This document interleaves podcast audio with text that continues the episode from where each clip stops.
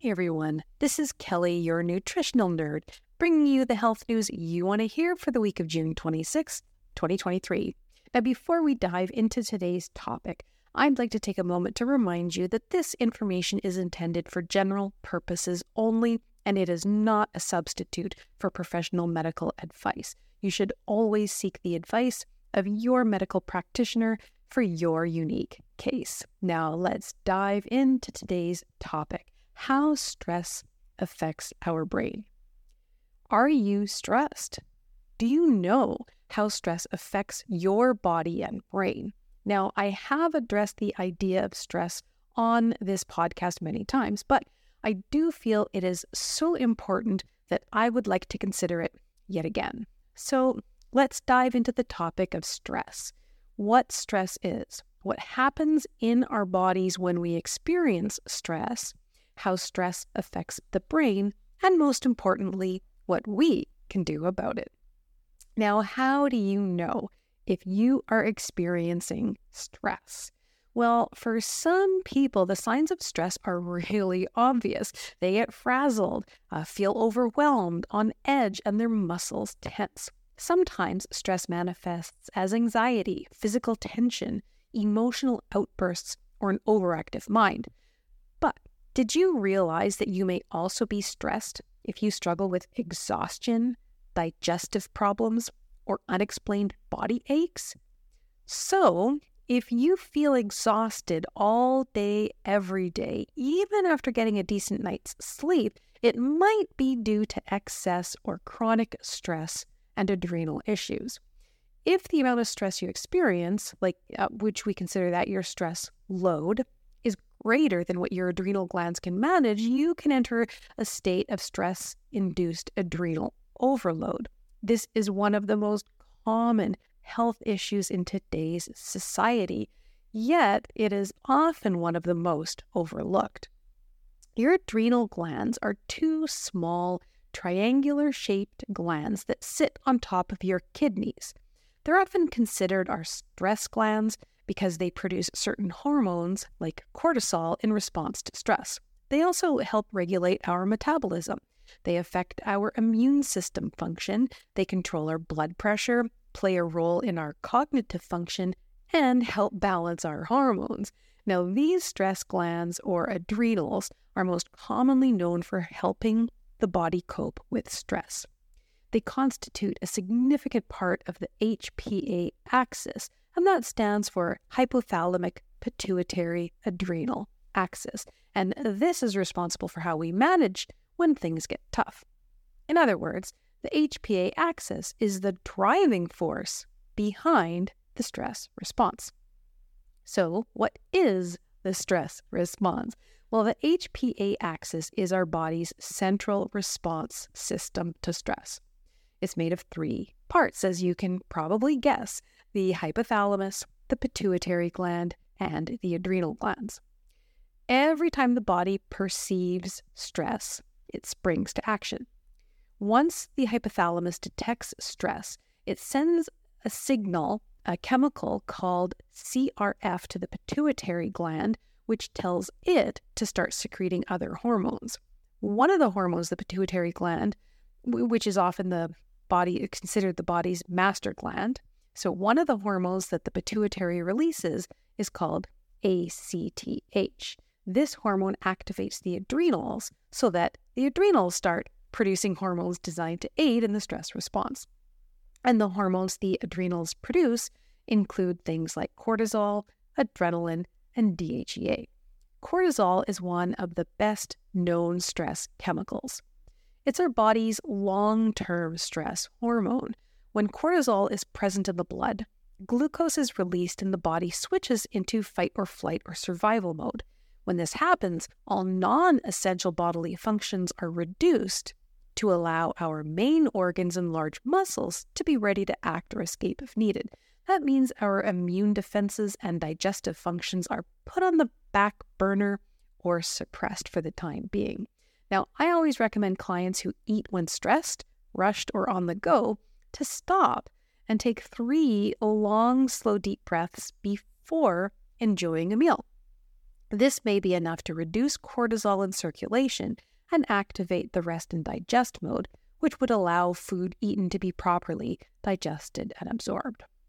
Adrenaline is also called epinephrine, if you weren't sure of that, and it is one of the hormones released immediately and in large quantities when the hypothalamus senses danger.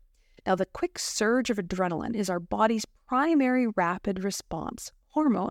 It instantly increases heart rate, blood pressure, and breathing. It gives the body a rush of energy to escape if needed. Our hands and feet might become cold or cooler as blood moves away from the extremities toward the large muscles and main organs to help us run or defend ourselves. Our pupils will also dilate in order to help us see better. And all of these body reactions happen the instant adrenaline kicks in. And if you've never heard of DHEA before, DHEA is our anti aging hormone, and it's got many functions. It regulates immunity, helps control the inflammatory process, and keeps the immune system on high alert. But DHEA does much more than that. Our body uses it to make androgens and estrogens, our sex hormones. Higher levels of DHEA are related to improved mood, reduced fatigue, and overall improved well being. Thanks to the HPA axis, our natural stress response allows us to react quickly and move to safety when faced with a threat. The system is crucial for our survival. But when our body perceives stress for an extended time, like months or even years, then our natural stress response will lose its effectiveness and become counterproductive. Excess cortisol and reduced levels of DHEA will contribute to anxiety, irritability, annoyance, and depression. And these depleting emotions will zap our energy and leave us drained with no resources to fight back, even when faced with minimal daily stressors. So, what about chronic versus acute stress? Well, acute or situational stress happens in the moment when a perceived threat arises and our nervous system springs to action to alert us to the threat. Many of these events occur in our daily lives, like when a squirrel darts across the road in front of us and we have to brake quickly to prevent hitting it. Or we're just about to fall asleep and a dog barks, which initi- initiates our startle response. Other acute stressors can occur when our boss informs us of a timeline change at work, or we have to rush to get the job done when we're caught in a thunder or lightning storm while camping, or when we touch a hot pan and react quickly to prevent further damage. Now, in each of these situations, we instantly shift into fight or flight mode, and for obvious reasons. Our heart pounds, adrenaline is released to give us a quick burst of energy so that we can defend ourselves or react quickly. But once the danger subsides, the fear and stress chemicals released are purged from the system. Her heart rate, blood pressure, and hormone levels return to normal. This stress response is vital to our survival. It allows us to escape danger when it appears, and it alerts us to anything that threatens our comfort. Our nervous system generally bounces back from these acute stressors relatively easily. The problem is, as I'm sure you can um, you can guess, our body can't differentiate between the different kinds of stress we experience. So, whether it's the physical stress at the sight of a wolf while hiking, or the mental stress caused by working 60 hours a week, or the emotional stress from dealing with a breakup or, or aggravating relative, our body will react the same way by pumping out loads of stress chemicals. And an even greater problem arises when we live under chronic long term stress. Chronic stress occurs when our nervous system turns the stress response on and keeps it on for an extended period of time. This can happen when we're chronically ill, when we're dealing with a neurodiverse child or an elderly parent, or maybe we're in an unhealthy relationship or have a demanding, high paced job that takes us away from our families for long hours every single day chronic stress also tends to be cumulative.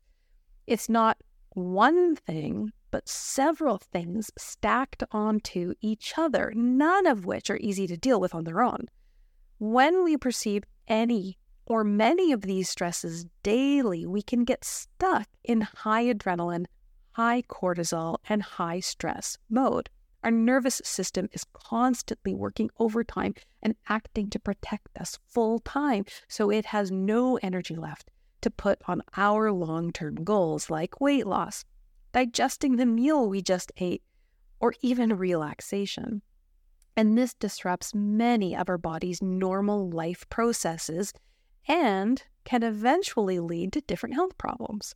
So, over time, the sustained unhealthy stimulation of the adrenal glands can eventually exhaust these glands.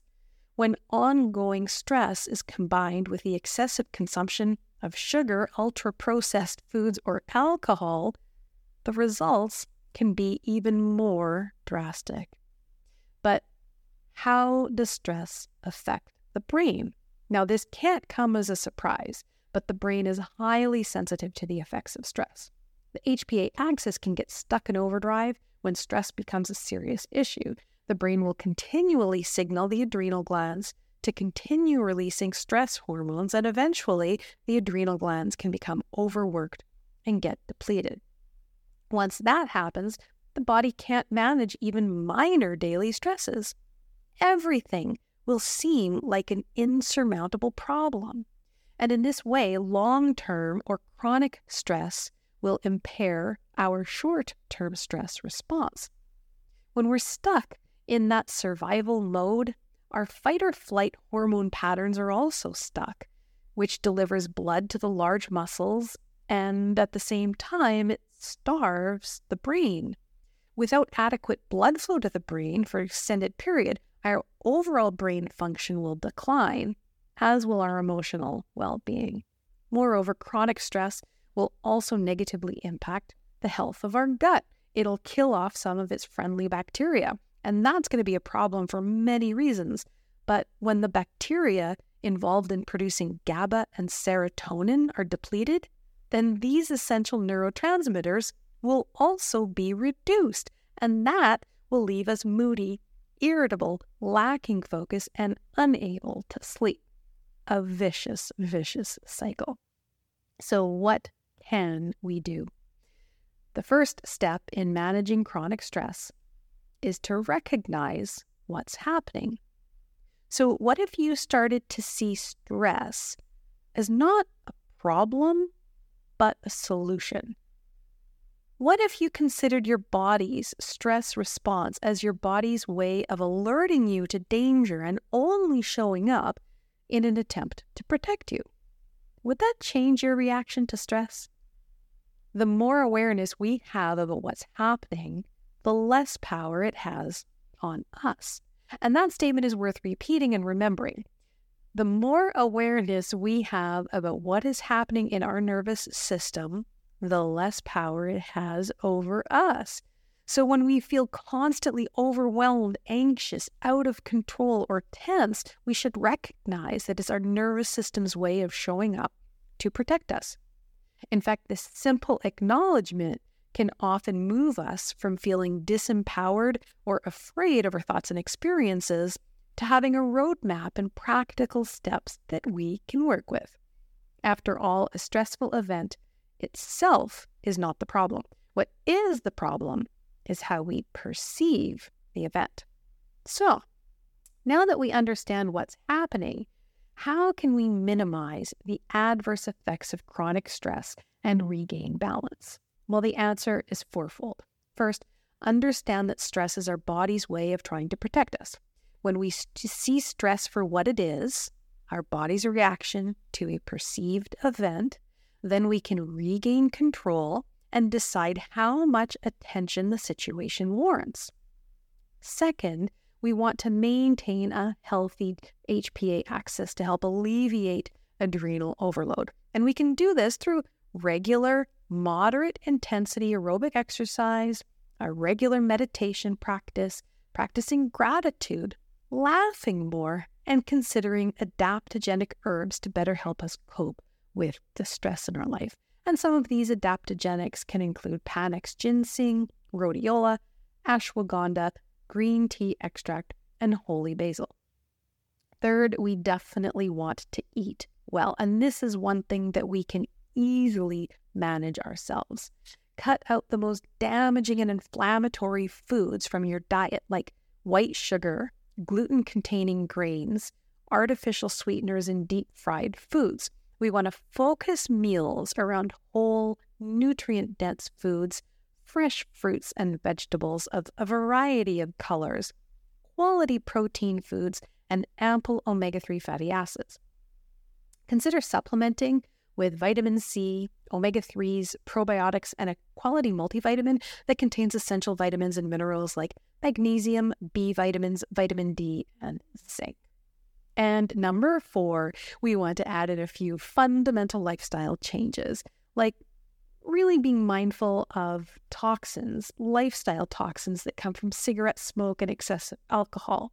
And then know what other lifestyle habits contribute to stress, like fasting, intense exercise, dehydration, and excess caffeine. Each of these things do contribute to stress. They're good stressors in some cases, but they continue or contribute to our stress load. So honor yourself by taking time out for yourself and your needs. And consider good stress management techniques like HeartMath.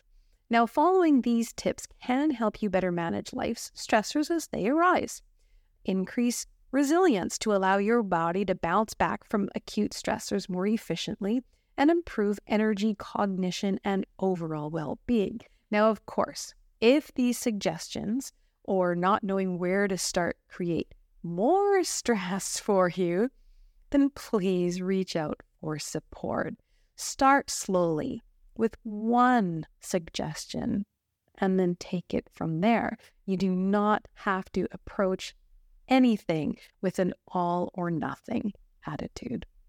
Now, one way of helping your body combat stress to become more resilient and allow it to bounce back from the effects of stress is using the evidence based principles behind HeartMath. Researchers at the Institute of HeartMath have shown that when we intentionally shift to a positive emotion like appreciation, care, or gratitude or love, then our heart rhythms change. And that change will positively benefit the entire body through a cascade of biological, hormonal, and neurochemical events. And the effects are immediately and they can be long lasting as well. Depleting emotions that we experience when we are stressed will lead to disorderly and chaotic heart rhythms, but um, harmony and rhythmic heart pattern, patterns will be created when we experience renewing emotions like joy, appreciation, kindness, and care. And that harmony will extend throughout the body and the nervous system to improve our mental clarity, to improve our focus, to give us more energy, and improve our cognitive abilities. And the heart focused breathing techniques taught through heart HeartMath can have far reaching effects, especially if your nervous system seems to be stuck in overdrive. Now, if you would like to learn about these techniques from a certified heart math practitioner, then contact me because I am one of those certified heart math practitioners. And as always, I welcome your thoughts and value your feedback. I know this was a very heavy uh, podcast today, but I would love to know your thoughts. Drop me a line or comment below. And I would like to thank you so much for listening. Until next time, stay happy and healthy.